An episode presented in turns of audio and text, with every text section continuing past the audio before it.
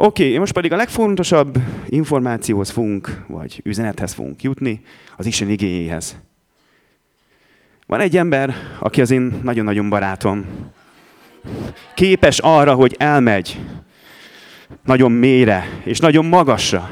Még a mennyországba is képes felmenni olyan üzenetekért, amelyeket a gyülekezetét tudja építeni.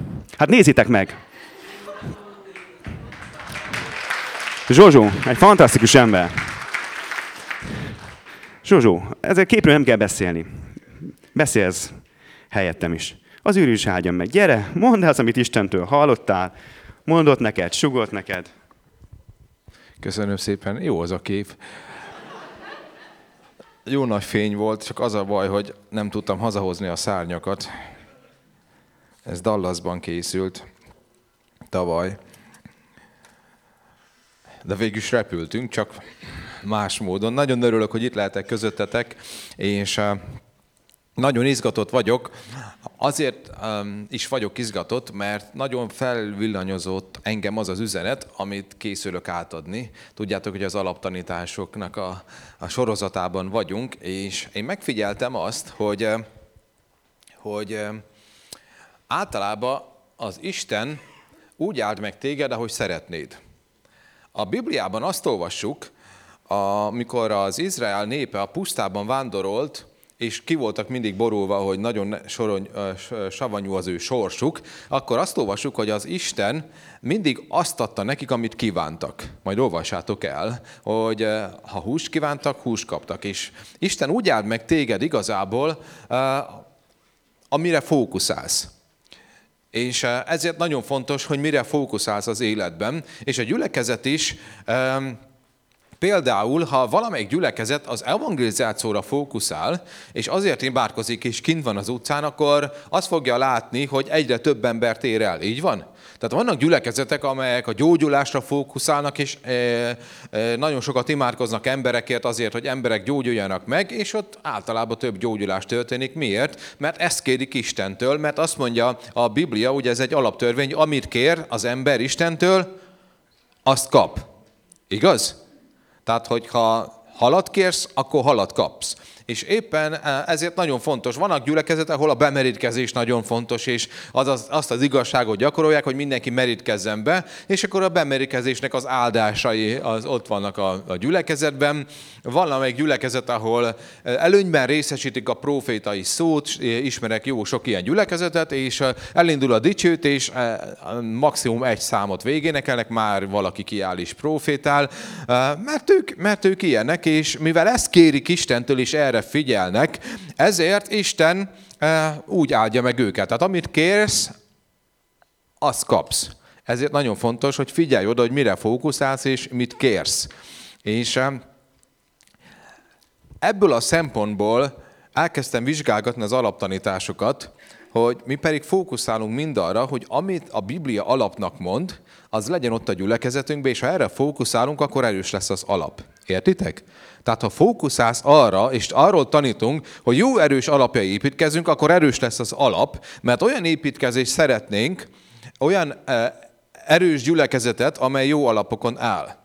És eh, azért jött fel a szívembe az alaptanítás, hogy eh, arra készülünk, hogy megnövekszik majd a gyülekezetünk, és arra készülünk, hogy sok-sok embert el fogunk érni, és az Isten szellemének gazdag áradását éljük át a csodákban, a gyógyulásokban, a profétai kijelentésekben, és rájöttem arra, és Isten azt helyezte a szívemre, hogy ha valóban ezt akarjuk, akkor meg kell erősödnünk az alapokban. És olyan gyülekezetet szeretnék én, és azt kértem Istentől, hogy olyan gyülekezetbe járjunk, amely az alapokban nagyon erős.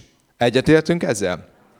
Éppen ezért kezdtük el az alaptanításokat, amelyet ugye nem fogunk felolvasni a zsidók hatból, mert többször felolvastuk már, de ezek az alapok, amiről e, beszél Pál, vagy nem Pál, nem tudjuk, hogy Pál, valószínűleg, hogy Pál, de nem biztos, tehát a zsidókhoz írt levél szerzője erről beszél, de mindenképpen a Szent Szellem által közli velünk az Istennek az igéjét, a szerző, hogy hogy nem rakjuk rá újra az alapjait. Tehát az azt jelenti, hogy először is le kell rakni az alapokat, és erősödjünk meg az alapokban, és arról beszél a Biblia, hogy rakjuk le az alapjait a Isten beszédének, az igének, a keresztény életnek az alapjait, amely nem más, mint a halott cselekedetükbe való megtérés, tehát az egyik fontos alap, a legelső, hogy térjünk meg a bűnös cselekedetekből. Második, az Istenbe való hit, amely nagyon fontos szilárd alap, ugye ezekről szó volt. A harmadik, a bemerítkezések, vízbe, szent szellembe, tűzbe való bemerítkezés,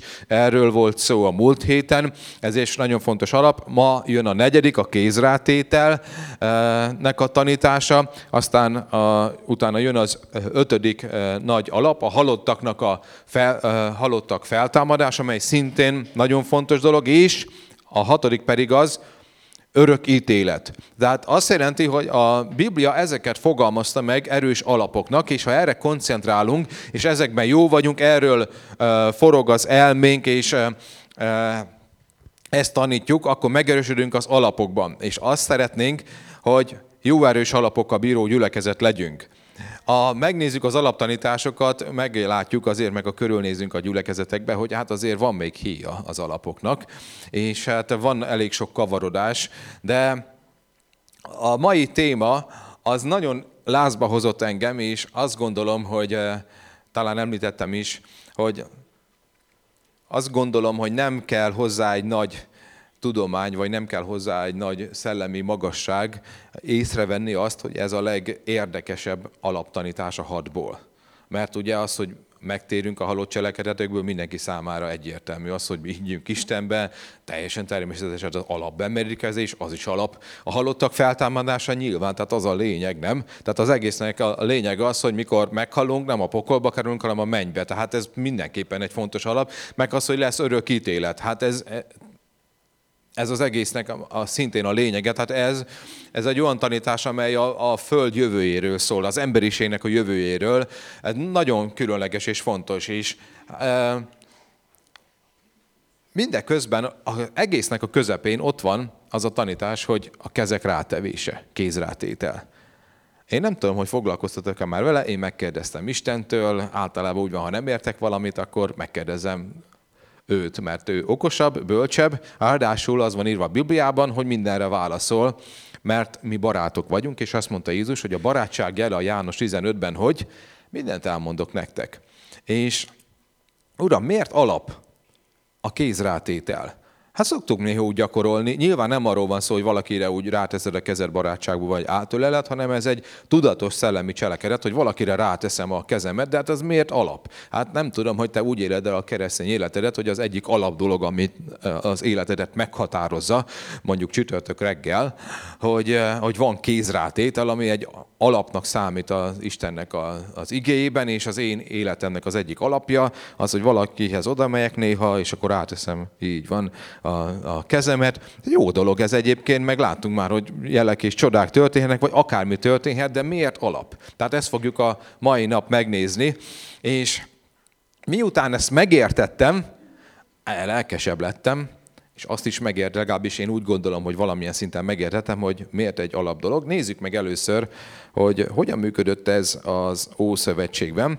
Az első ige, eh, talán az első hely, ahol említve van a kézrátétel, a, a Bibliában, az az 1 Mózes 48-ban van megírva. A, a történetnek az a lényege, hogy az első szülött fiú örökölt az áldást. És akire a jobb kezét rátette az atya, az első szülött fiú, amikor rátette, onnantól kezdve ő volt az új patriárka, tehát ő volt az, aki az egész vagyon, meg a szolgák, meg minden fölött rendelkezett, és ez egy nagyon fontos esemény volt.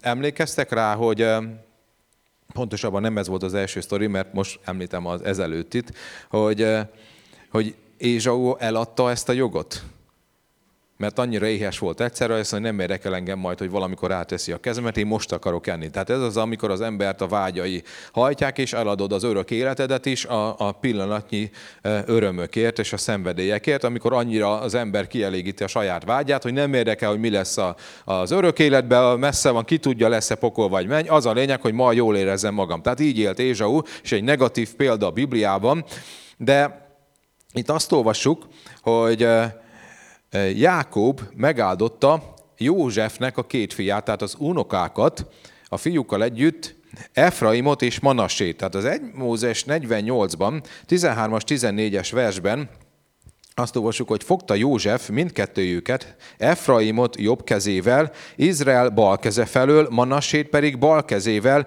Izraelnek jobb keze felől, és közel vitte őket hozzá. Izrael pedig kinyújtotta az ő jobb kezét, és rátette Efraim fejére, pedig ő a kisebb volt, és az ő bal kezét pedig Manassé fejére. Tudvan, tudva tette így a kezét, mert az első szülött Manassé volt. És nem olvassuk el, de később kiderül a történetből, hogy mivel már meghomályosodtak a szemei, ahogy a régies fordítás mondja, tehát nem jól látott, József azt gondolta, hogy összekeverte őket, mert hát keresztáldással áldotta meg. Tehát úgy kellett volna, hogy a jobb kezét teszi az idősebbre, mert ő örököl, és a bal kezét a kisebbikre is. Milyen érdekes, hogy mennyire fontos volt ez. Ő meg így keresztbe tette, és mondta, hogy, hogy apa, hát fordítva. Nem, nem, tudatosan, mivel volt egy olyan időszak abban a, a, a családban, hogy valahogy mindig a kisebb volt az, amely tovább vitte az áldást. És azt mondja, hogy én tudatosan csináltam, tettem így keresztbe a kezeimet. Nagyon érdekes dolog, és a kisebbiken lesz a nagyobb áldás. Oké, okay. tehát ezt átbeszéltük, hogy ez volt az első, amikor az 1 Mózes 48-ban, amikor átadta az atyai áldást Jákob az unokáknak, Erről nem akarok többet beszélni, ez egy érdekes dolog. Tehát így szállt atyáról fiúra az áldást. Így adták tovább. Ez egy ilyen generációs áldás. Viszont szeretnék felolvasni egy igét, amelyről a 9-es, 9 órás úrvacsori alkalom is szó volt, ez egy nagyon érdekes, a 3 Mózes 16-ból, nem az van talán kivetítve, vagy nem ez lesz kivetítve, de mindegy, ti olvasátok azt, én meg, olvas, én meg felolvasom a másikat. Tehát így két igét is megkaptok. 3 Mózes 16, azért meg közben rájöttem, hogy ez jobb ige. Így reggel, úgy óra átállítás közben. Itt a engesztelés, és nagyon jól mondta Andika, hogy eh, szó szerint ez nem engesztelés napja, hanem befedezés napja. Az azt jelenti, ez olyan dolog, tudjátok, hogy valamikor eltűnik valami, ami azt jelenti, hogy Jézus Krisztus kiengesztelte Istent, és hogy ő elvette a mi bűneinket, de amikor az Ószövetségben bemutatták az áldozatokat, az nem kiengesztelés volt, tehát nem szerzett engesztelés, csak befedezte. Ez azt jelenti, olyan ismerős ez nem, mint amikor gyerek vagy és takarítasz, hogy valamikor teljesen összeszeded a szemedet és kiviszed, vagy van egy másik módja is, amikor úgy kicsit arrébb teszed, vagy azért minden férfi ismeri ezt, tudjátok, amikor rendet kell tenni, és úgy gyorsan úgy beteszel valamit, és hogy, hogy később lehet, hogy lebuksz, de most nincs időd, és akkor úgy befedezed. Tehát úgy betakarod, hogy ne látszódjon. És az Ószövetségben a bűnökkel ez történt, hogy úgy Isten előtt befedez, befedezést nyert az engesztelésnek a napján, és ott azt olvassuk, hogy ez egy nagyon érdekes módon történt meg, tehát 3 Mózes 16, 21-es verstől, és tegye Áron mind a két kezét az élő baknak fejére, és vallja meg fölötte Izrael fiainak minden hamisságát, és minden védkét, mindenféle bűneit, és rakja azokat a baknak fejére, azután küldje el az arra való emberrel a pusztába, hogy vigye el magán a bak minden ő hamisságukat kietlen földre, és hogy bocsássa el a bakot a pusztában. Na most, itt arról van szó, ugye, hogy minden bűn büntetése halál. És amikor valaki védkezik, meg kell halnia, és Isten tett egy engedményt, erről beszéltem talán két héttel ezelőtt, hogy eh, ne kelljen meghalni annak, aki védkezett, hanem tett egy olyan engedményt, hogy átvállalhatja valaki a bűnét, és ez az Ószövetségben egy állat volt, és nagyon érdekes módon történt ez, hogy eh, az egész népnek a bűnét rátették egy állatra, egy bakra, és úgy olvassuk, hogy úgy ment át a bűn, a nép bűne, ami ott volt akkor a főpapon az állatra, hogy rátette a kezét, és ráolvasta, és onnantól kezdve rajta volt az egész, és, és ki kellett küldeni a pusztába, mert, mert bűnös lett. Egyébként egy kicsit komikus sztori, most gondold el, hogy ott áll egy bak, ott áll az egész nép, ott áll a nagy főpap, az is meg van írva, hogy milyen cérnába legyen a ruhája, tehát ez egy nagyon komoly dolog, és akkor ráteszi a kezét, és akkor ő meg néz rá. Én nem tudom, de én nem szívesen lettem volna egy főpap, mert úgy hát annyira sajnálom az az állatot, úgy néz rád az a bika az egy kis borjú szemeivel, és akkor te meg elkezded mondani, hogy és akkor átadom, ahogy ráteszem a kezem, az összes védkét, amit ez évben elkövetett ez a nép, legyen rajtad ez a bűn, és az összes hazugságot van most rajtad, valami ilyesmit mondhatott, ahogy átadta, és a sok paráznaságot van rajtad, és a sok a részegség, a sok idétlenség, és a szegény állatot nézett, és akkor átkerült rá az összes bűn, és akkor na, te nagyon bűnös vagy, menjél innen. És kizavarták a pusztába, és ott ugye eltűnt, a többit meg leölték. De a kézrátétellel a bűn az emberekről átkerült az állatra, tehát a kézrátétellel átadták. És azt kellett csinálni, hogy rátette a kezét. Magyarul van egy törvényszerűség, ami azt jelenti, hogy amikor valakire ráteszed a kezedet, akkor tudsz dolgokat közvetíteni. Tehát nem amikor átöleljük egymást, hanem amikor tudatosan ráteszed a kezed, akkor szellemi dolgokat lehet közvetíteni. Ezt Isten így teremtette az embert, és ez mindig is így volt a Bibliában, és Szeretnénk most megnézni az új szövetségben nagyon röviden, hogy milyen dolgokra használatos a kézrátétel, és hogy hogyan is működik ez. A Márk 16-ban van egy, egy nagyon jól ismert ige, Jézus Krisztus feltámadása után elbúcsúzik a tanítványoktól, elmondja a legfontosabb utolsó dolgokat.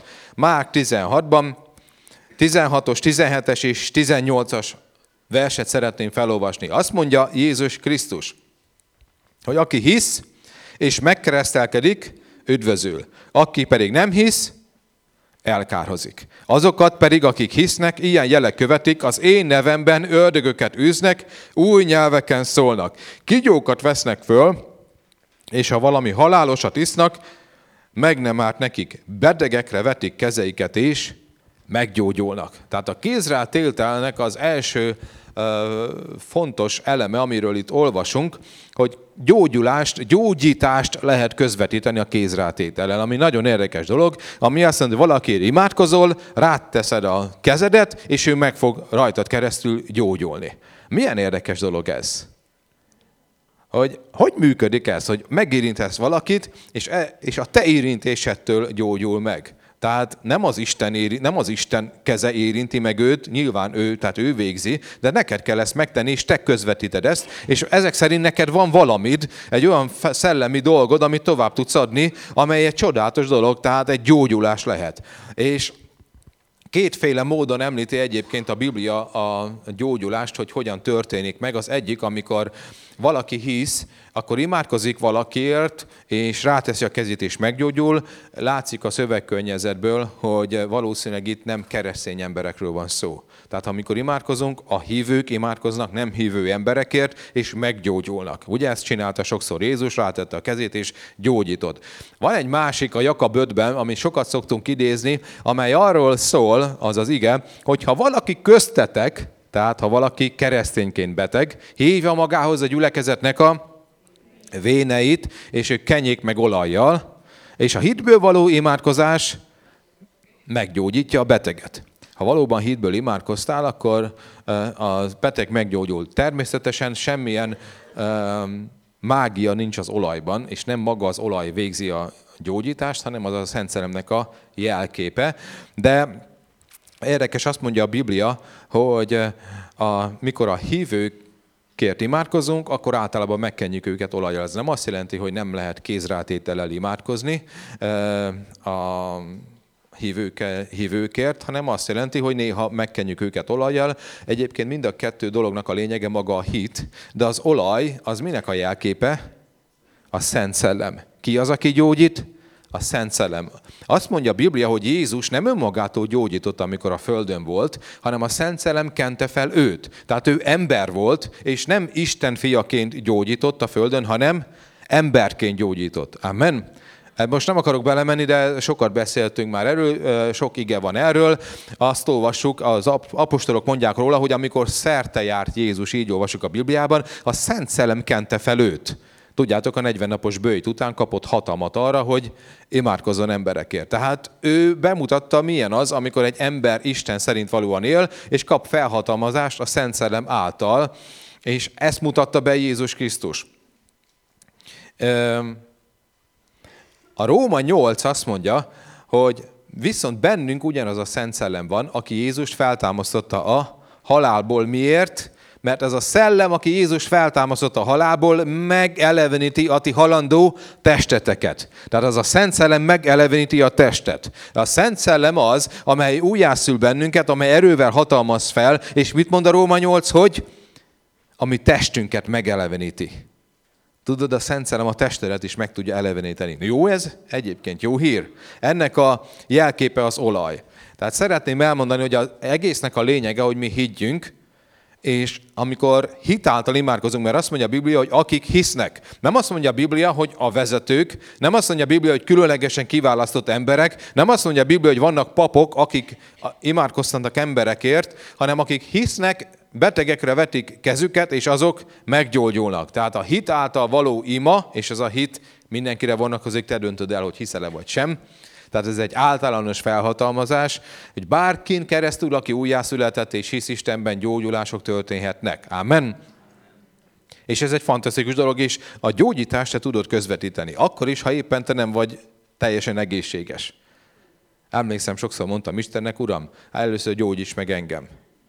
Csak tudod, um, érdekes dolog egyébként, mert attól, mert te beteg vagy, attól még általad nagyon sok ember meggyógyulhat. És éppen olyan dolog egyébként, hogy amikor valaki felé evangelizálsz, és evangelizálsz, és azt mondod, hogy térj meg, mert Jézus megbocsátja minden bűnödet, az nem azt jelenti, hogy neked egyáltalán nincs bűnöd, igaz? Tehát ha arra vársz, hogy akkor fogsz evangelizálni, amikor tényleg szent leszel, akkor majd a mennybe lesz az első pillanat, ott viszont nem lesz bűnös. Tehát ott végül is nagyon könnyű lesz evangelizálni. Ha azt akarod, hogy mindenki az evangéliumra hallgasson, amikor evangelizálsz, akkor kezd el a mennybe mert ott mindenki hinni fog, de ott nincs értelme a hitnek, mert látni fogunk mindent, igaz? Tehát ha lát valaki valamit, akkor már nem kell hinnie. Hitnek akkor van értelme, vagy akkor van lényege, amikor még semmit nem látsz. Éppen ezért nehéz, de ezért fantasztikus dolog. Tehát át tudsz közvetíteni egy csodát. Én annyi sokszor meglepődtem, már emlékszem, amikor először, nem tudom miért, tehát volt egy időszak, amikor elkezdtem imádkozni emberekért, és sorban meggyógyultak, és utána ez elmúlt. Utána volt megint egy ilyen időszak, megint elmúlt, olvastam sok ilyen nagy szolgálónak az életét, sokan küzdködtek már hasonló dologgal, mai napig nem tudom, hogy akkor az miért történt, és utána miért múlt el. Hogy hogy indult be. De arra emlékszem, sose felejtem el, hogy ott álltam, 2004-ben volt, álltam a könyvesboltba, és így néztem a kezemet. Mert úgy rátettem emberekre, és, és elképesztő dolgok történtek egy időben, és jártam az országot, vagy másik országba voltam, és nem értettem, de tudtam, hogy én nem éreztem semmit, de rátettem a kezem, és abban a pillanatban úgy, hogy, úgy fúj, ilyen áramütés érte őket, és hatalmas dolgok, és csak néztem, mondom, uram, mi milyen, mi, mi változott? Emlékszem, így mozgattam, és hát fiatal voltam, tudjátok, sok minden belefér, de akkor kérdeztem az urat, hogy uram, hogy van ez? Én nem érzek semmit, és úgy, úgy át, átmennek a dolgok, és elkezdtem azon gondolkodni, hogy milyen érdekes ez a kézrátétel.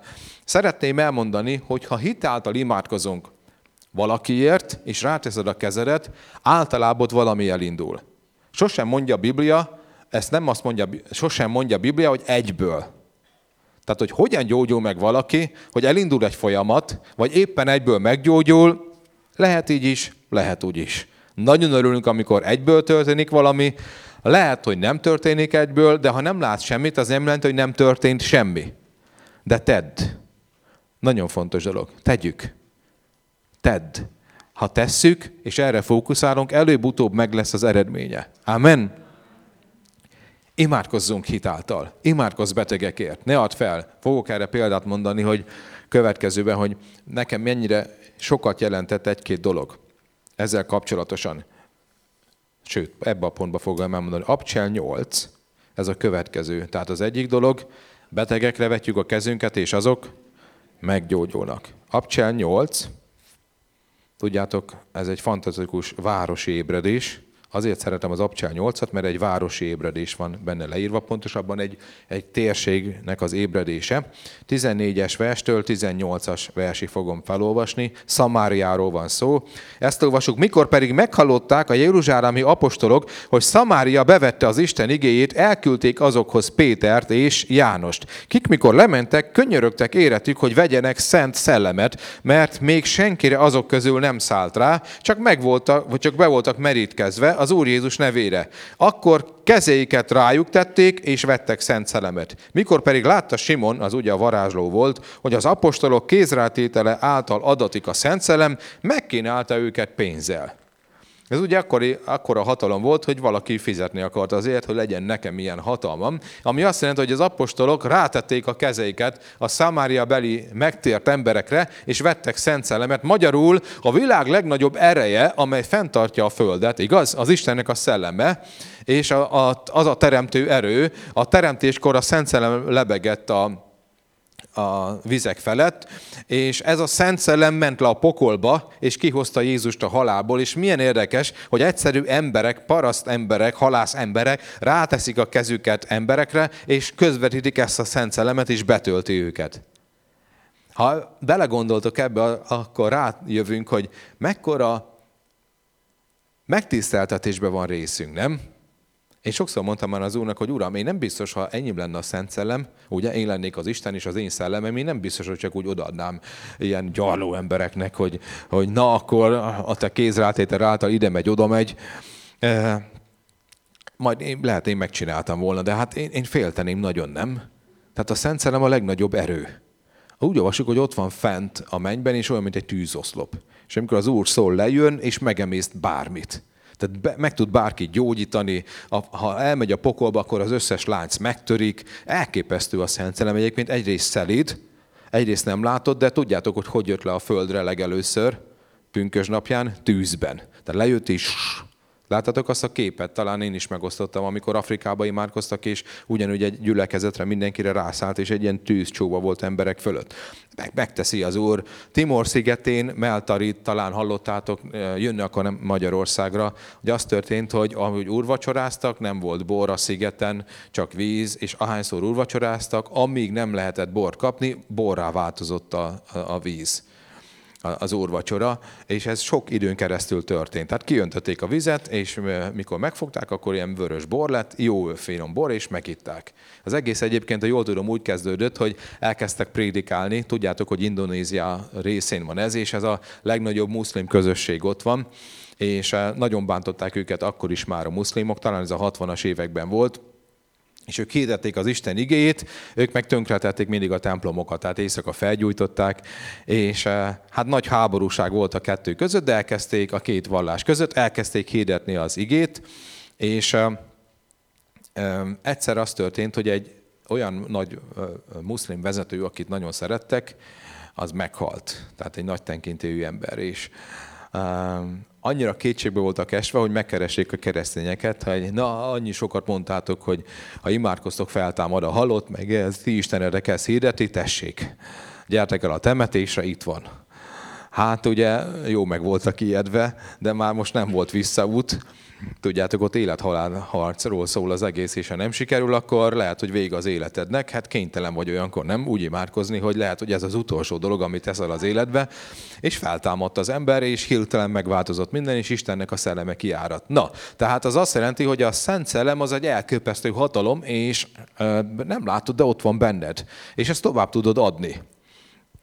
Ez az egyik kedvencem egyébként. Tudjátok, hogy olyan sokat imádkoztam, hogy Isten szellemet töltsön be eh, annak idején, hogy annyi éveken, éven keresztül, hogy 2000, eh, vagy 1997-ig imádkoztam, amikor betöltött, és utána elkezdtem imádkozni azért, hogy töltse be az embereket. És pont ma reggel számoltam ki, hogy 7 éven keresztül imádkoztam, hogy tudjam továbbadni. És semmi nem történt. Annyira lelkes voltam, és azon gondolkodom, hogy nem adtam fel Hét éven keresztül imádkoztam naponként. Volt olyan, hogy napi sok-sok órát, éjjel-nappal, hogy Uram, szeretném továbbadni. Én ezt akarom. És semmi nem történt. Hét éven keresztül.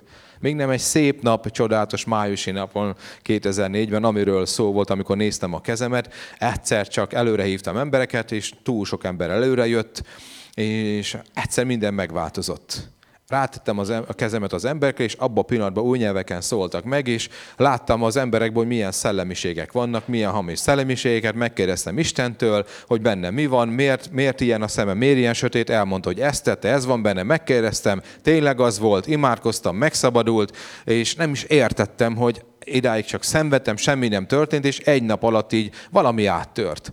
És annyira boldog voltam, és ez van bennem a gyógyulással kapcsolatosan is, hogy hét éven keresztül imádkoztam, csak nem adtam fel.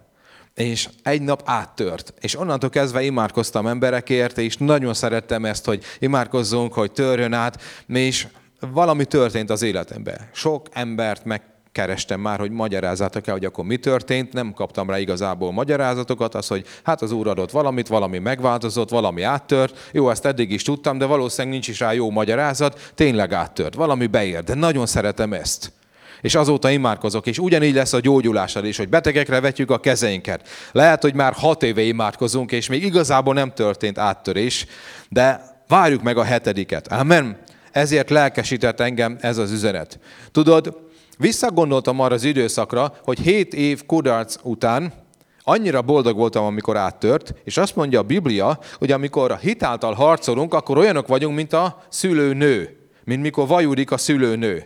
Hogy rendkívül sok fájdalmat ér át, de abban a pillanatban, amikor meglátja a megszületett babát, hogy ő az én gyermekem, azt olvasjuk igaz, hogy elfelejti minden fájdalmát, és ott van a nagy öröm. Három gyerek született, három gyerekem született, mind a háromnál ott volt. Tudom, hogy ez tényleg így történik.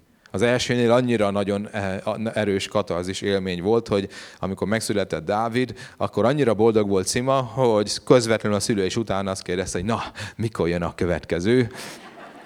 És akkor mondtam neki, hogy várj egy kicsit, nekem még szükségem van egy kis időre.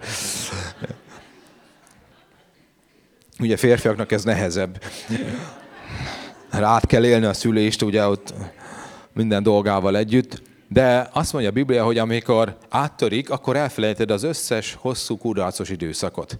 Tudod, azt mondod, hogy olyan, oly régóta imádkozok már, és annyi sok mindenkire rátettem a kezemet. Lehet, hogy otthon gyakoroltad már sok mindenen. És még nem történt semmi. Amikor át fog törni, akkor el fogod felejteni ezt a hosszú időt. Én is elfelejtettem a hét évet, csak arra emlékszek, hogy az a nap nem tudom, lesz olyan a mennybe, de, de szeretnék úgy visszamenni, és hogy, vagy megnézni azt, hogy milyen volt az, mert olyan csodálatos volt. És tudtam, hogy valami nagyon megváltozott.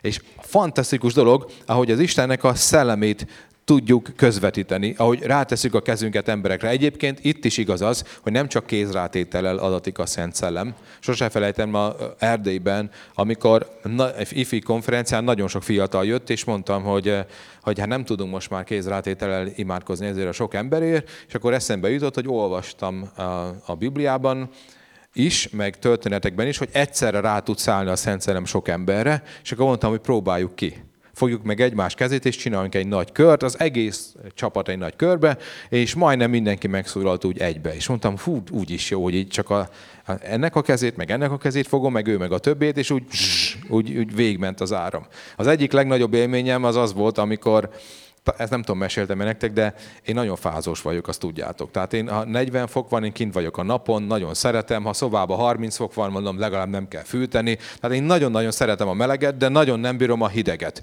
És imádkoztunk egy konferencián Szent Szellem kerességért, és esett a hó hideg volt, és nem volt máshol hely, csak a fészerben, az ugye kint volt. És én annyira fázos vagyok, hogy kimentünk az emberekkel, és mondtam nekik, hogy figyeltek, én annyira fázok, hogy kérlek titeket, hogy az összes hiteteket szedjétek össze, és körülbelül 30 másodperc alatt töltsem már be mindenkit a Szent Szellem, mert én többet nem fogok imádkozni, mert ide fagyok. És akkor azt mondja, Jézus nevében most szólaljatok meg. Meg is szólaltak gyorsan mindaz egyszer, és be is szaladtunk. És valaki kérdezte, hogy te nem imádkozol embereket? De már meg volt itt vannak. Tudjátok, néha a hideg hozzá elő a csodát. És tehát az azt jelenti, hogy akkor nem kellett kézrátétel imádkozni, nem mindig ugyanúgy történnek a dolgok, nem baj, csak történjen, nem? És elékeztünk a következő ponthoz, 1 Timóteus 4.14. Ez is egy nagyon érdekes dolog. És valamiről még szeretnék beszélni, amit kifelejtettem, de most el fogom mondani. Tehát 1 Timóteus 4.14.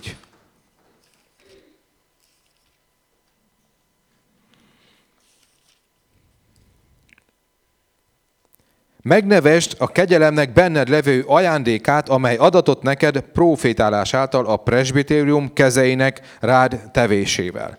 2 Timóteus 1.6 ugyanezt mondja, Emlékezhetlek téged, már Pál mondja Timóteusnak, hogy gerjesz fel az Isten kegyelmű ajándékát, amely benned van az én kezeimnek rád tétele által.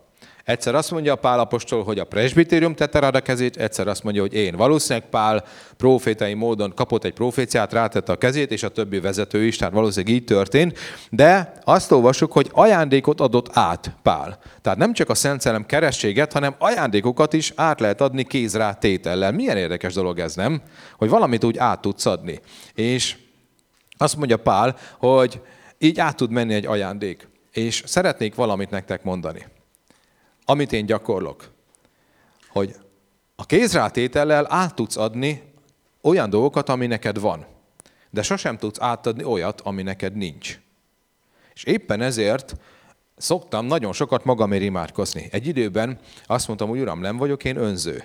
Én annyira szeretném az áldást, és szeretnék birtokolni dolgokat, de egy idő után rájöttem, hogy nem vagyok önző, mert csak azt tudom átadni, ami nekem van. Tehát ha nekem nincs valami, akkor azt nem tudom továbbadni. De ha van valami, akkor azt át tudom adni, és a másik számára is áldássá tudok lenni. Emlékeztek, hogy eh, amikor Péter elment, és az ékes kapunál ott volt a sánta, aki koldult, és kért tőle valami kis pénzt. És mit mondott neki?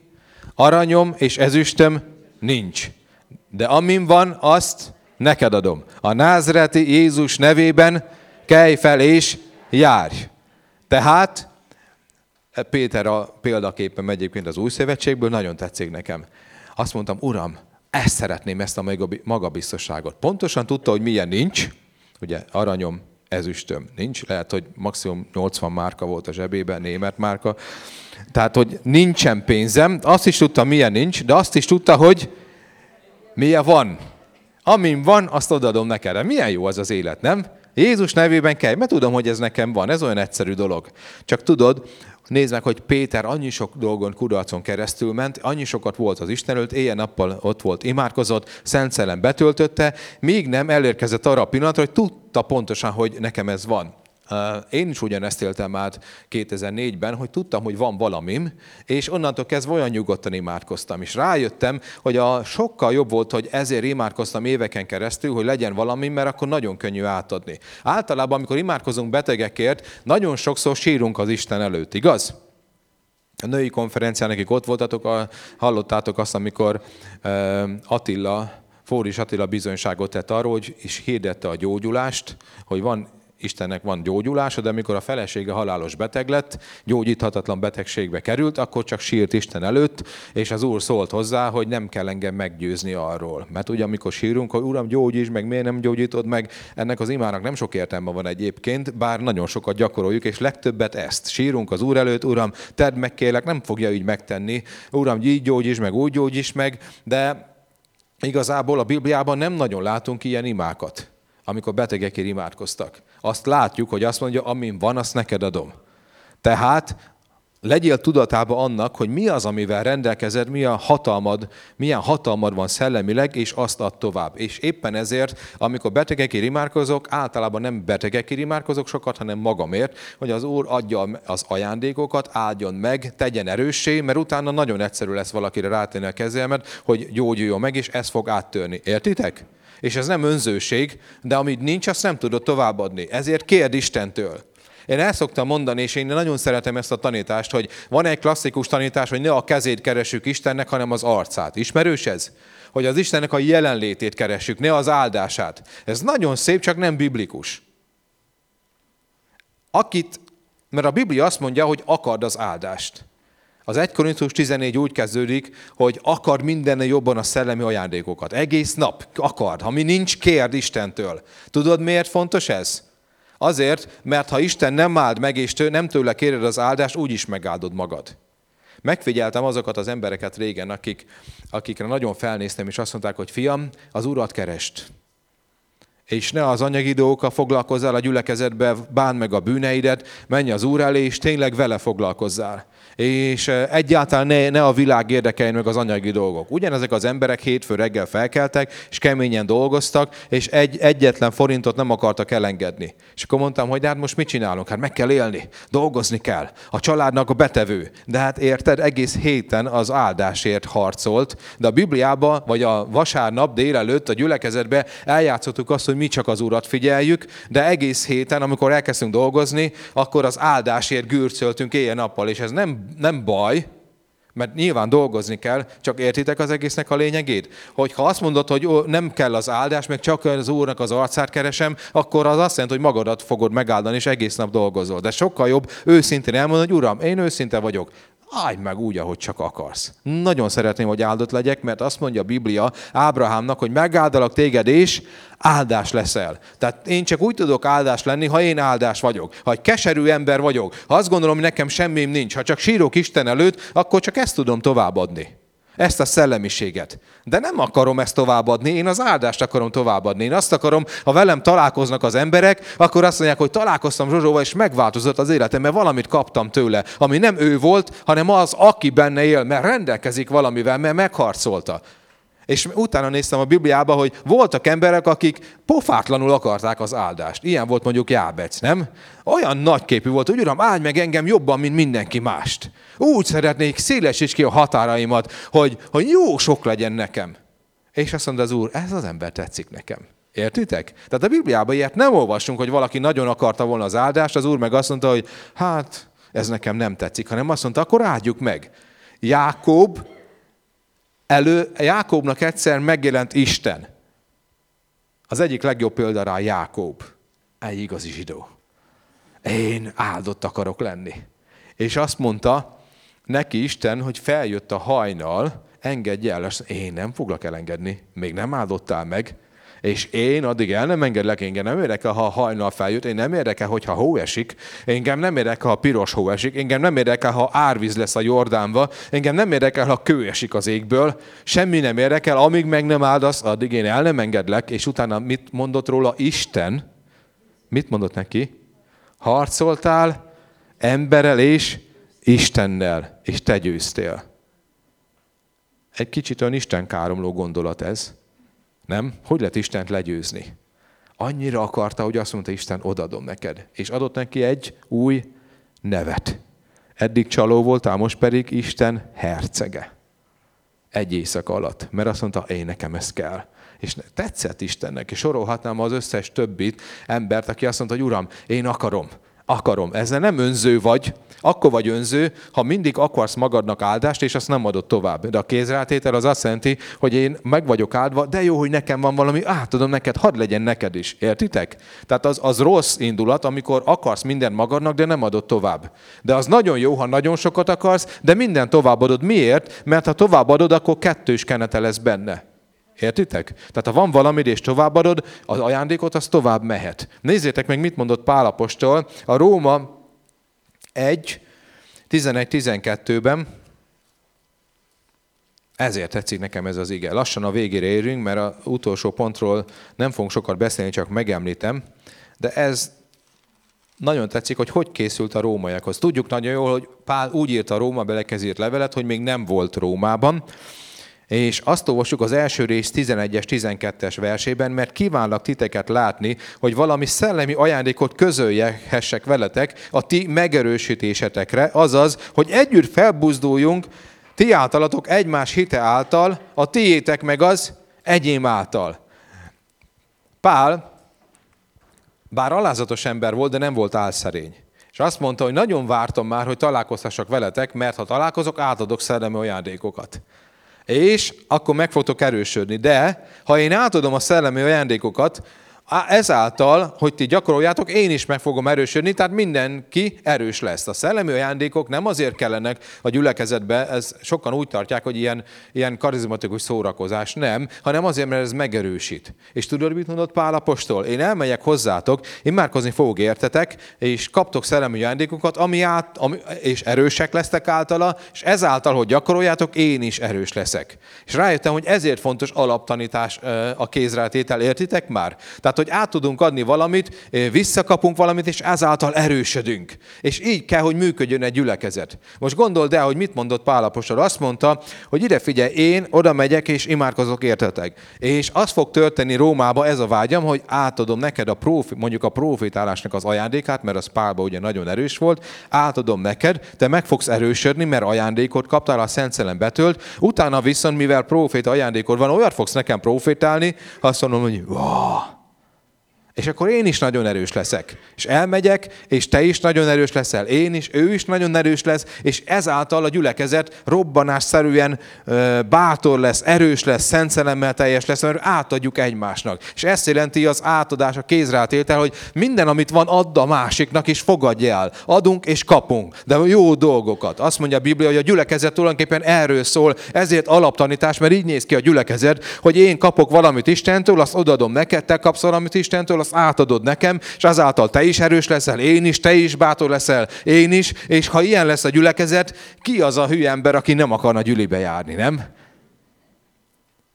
Mert a Szent Szellemet is vehetjük magunknak. Ez annyira csodálatos dolog. Azt mondja a Korintusba Pál, az 1 Korintus egyben a négyes verstől fogom felolvasni. Hálát adok az én Istenemnek mindenkor ti felületek, az Istenem a kegyelméért, amely néktek a Krisztus Jézusban adatot, mivel hogy mindenben meggazdagodtatok ő benne, minden beszédben és minden ismeretben, amint megerősítetted bennetek a Krisztus felől való bizonságtétel. Úgy, hogy semmi kegyelmi ajándék nélkül nem szűkölködtök, várván, ami Urunk Jézus Krisztusnak megjelenését, aki meg is erősít titeket mindvégig fedhetetlenségben, ami Urunk Jézus Krisztusnak napján.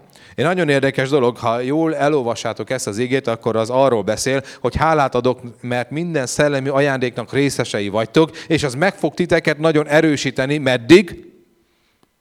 A Krisztus eljöveteléig. Én azt gondolom, hogy itt Pál egyértelműen leszögezte, hogy a szellemi ajándékok a Krisztus eljöveteléig adattak. Sokan hirdetik azt, hogy ez csak az első keresztényeknek adatott, és utána elmúlt. Tehát a Biblia azt mondja, hogy a Krisztus eljöveteléig akar bátorítani, nem? Hát az utolsó napokban még inkább szükségünk van még több szellemi erőre, mint akkor, mert nehéz, gonosz napokat élünk, és éppen ezért a szellemi ajándékú bátorságot ad.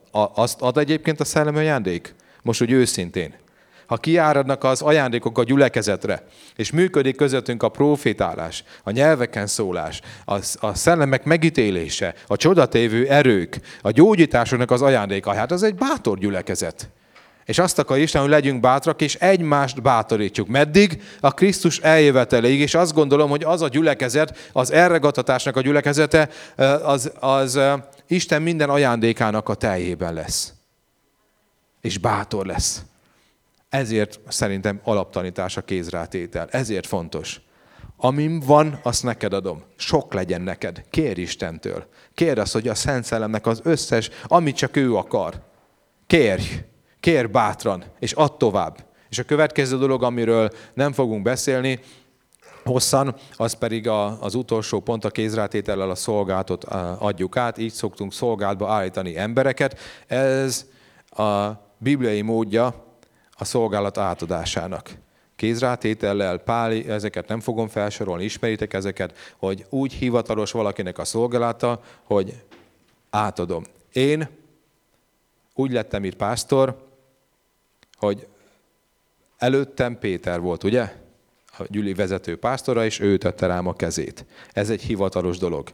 Senki más nem tudta volna nekem átadni azt, ezt az a, a szolgálatot, csak Péter, mivel az ő hatalmában állt. Ő átadta, ezért én jogosan vagyok most itt ebben a szolgálatban. Senki nem tudja átadni, majd csak én.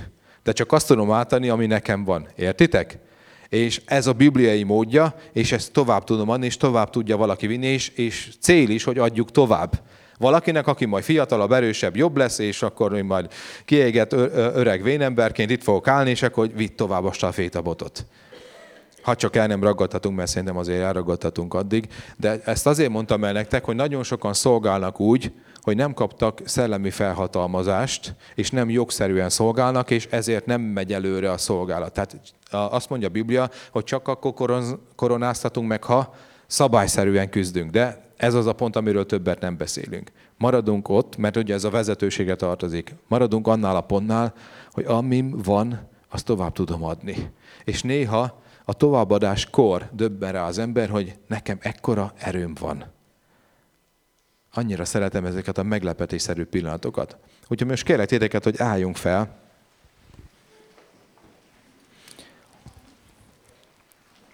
Debreceni szabadkeresztény gyülekezet.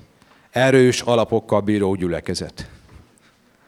Ezt kimondom rátok. Jó erős alapokkal bíró gyülekezet. Debreceni szabadkeresztény gyülekezet. Az a gyülekezet, amelyről azt fogják írni a mennyben, hogy az összes szellemi ajándékot megkaptátok, hogy erősek legyetek. Az a gyülekezet, amely nagyon áldott, sokat kapott, mert sokat adott. Amim van, azt neked adom. Szeretnék, szeretnélek hitáltan meg ajándékozni valamivel. Úgyhogy szeretném, szeretnék feltenni most egy kérdést. Ki az, aki hisz Jézusban? Ki az, aki elhiszi az ő szavát? Tehát akik hisznek, jele követik, ugye? Tehát a hitnek mindig van jele. Tehát aki felemelte a kezét, majdnem mindenki a jobb kezét emelte fel, de az mégis mindegy. Csak már Jákobnál maradó, igen.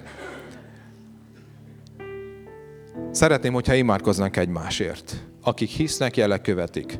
Nem biztos, hogy azonnal fogsz tapasztalni dolgokat, de mindenképpen tovább tudsz adni valamit. Legyünk áldásul egymás számára, és most így fogunk tovább menni, halkan megy a dicsőtés, és kérdezd meg, hogy van-e valami betegséged, vagy miért imádkozzak, de szeretnék valamit adni. Mondd meg neki, hogy hitáltal én most szeretnék adni neked valamit. Úgyhogy adjunk át valamit, jó? Tehát keresünk párokat magunknak, esetleg még kettő pár is lehet, és ahogy megy a dicsőtés, hogy gyakorlatba ültetjük mindazt, amit hallottunk.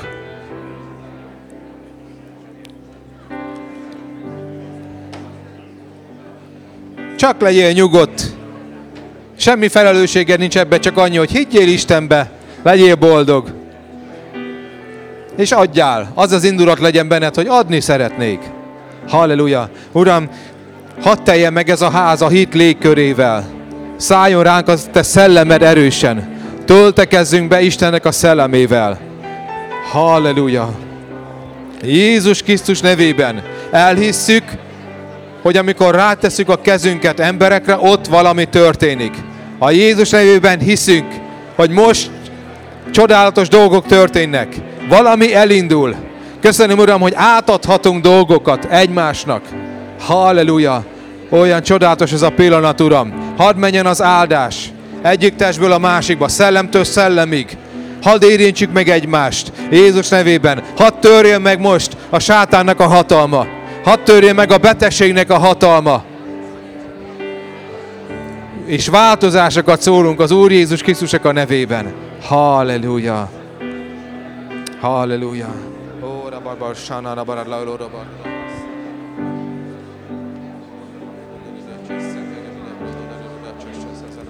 Halleluja. Szeretném elmondani, hogy imádkozzatok nyugodtan tovább, de akár most, akár az elkövetkező napokban tapasztaltál valami változást, azt jelez majd felénk, jó? Hagy legyenek jó bizonyságaink, ami által épülni fogunk. Bármi, bármilyen gyógyulás, bármit kaptál, egy isteni érintést, azt majd oszd meg velünk.